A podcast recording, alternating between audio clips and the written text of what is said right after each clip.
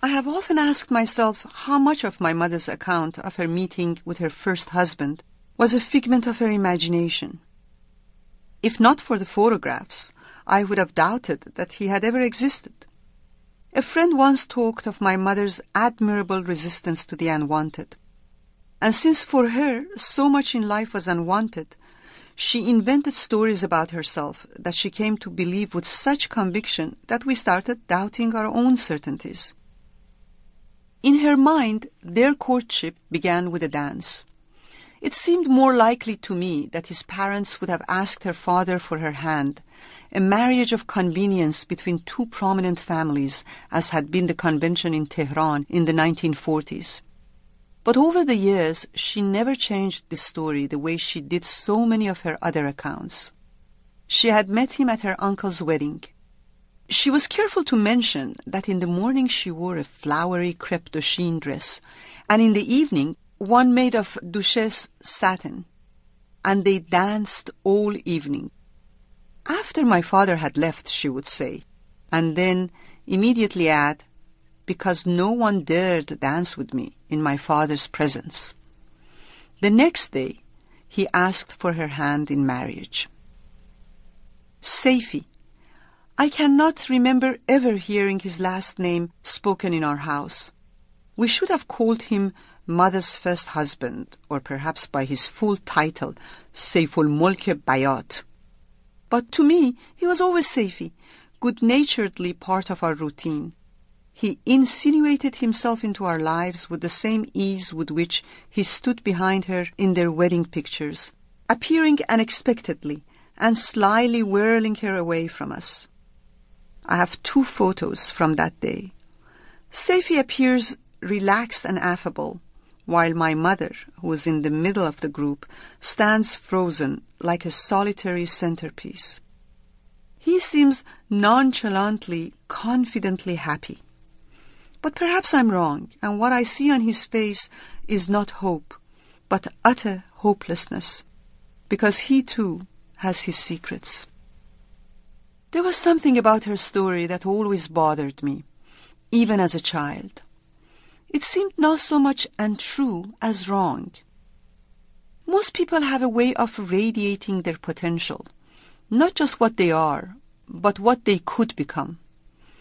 I wouldn't say my mother didn't have the potential to dance. It is worse than that. She wouldn't dance, even though by all accounts she was a good dancer. Dancing would have implied pleasure, and she took great pride in denying herself pleasure or any such indulgences. All through my childhood and youth, the shadow of that other ghostly woman who danced and smiled and loved disturbs the memories of the one I knew as my mother. I have a feeling that if somehow I could understand just when she stopped dancing, when she stopped wanting to dance, I would find the key to my mother's riddle and finally make my peace with her. For I resisted my mother, if you believe her stories, almost from the start. I have three photographs of my mother and Seyfi. Two are of their wedding, but I am interested in the third, a much smaller picture of them out on a picnic, sitting on a rock. They're both looking into the camera, smiling. She's holding on to him in the casual manner of people who are intimate and do not need to hold on to one another too tightly. Their bodies seem to naturally gravitate together. Looking at the photograph, I can see the possibility of this young, perhaps not yet frigid woman letting go. I find in the photograph the sensuality that we always missed in my mother in real life. When, I would say, when did you graduate from high school? How many years later did you marry Seyfi? What did he do?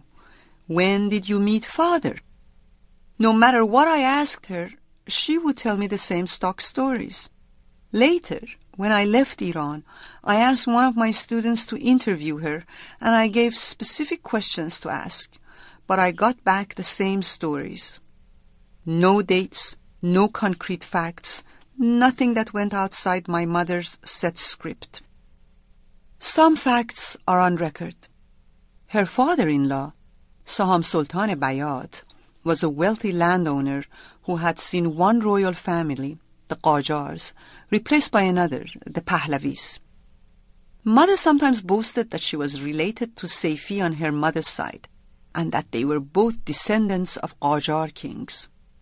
During the 50s and 60s, when I was growing up, being related to the Qajars, who according to the official history books represented the old absolutist system, was no feather in anyone's cap.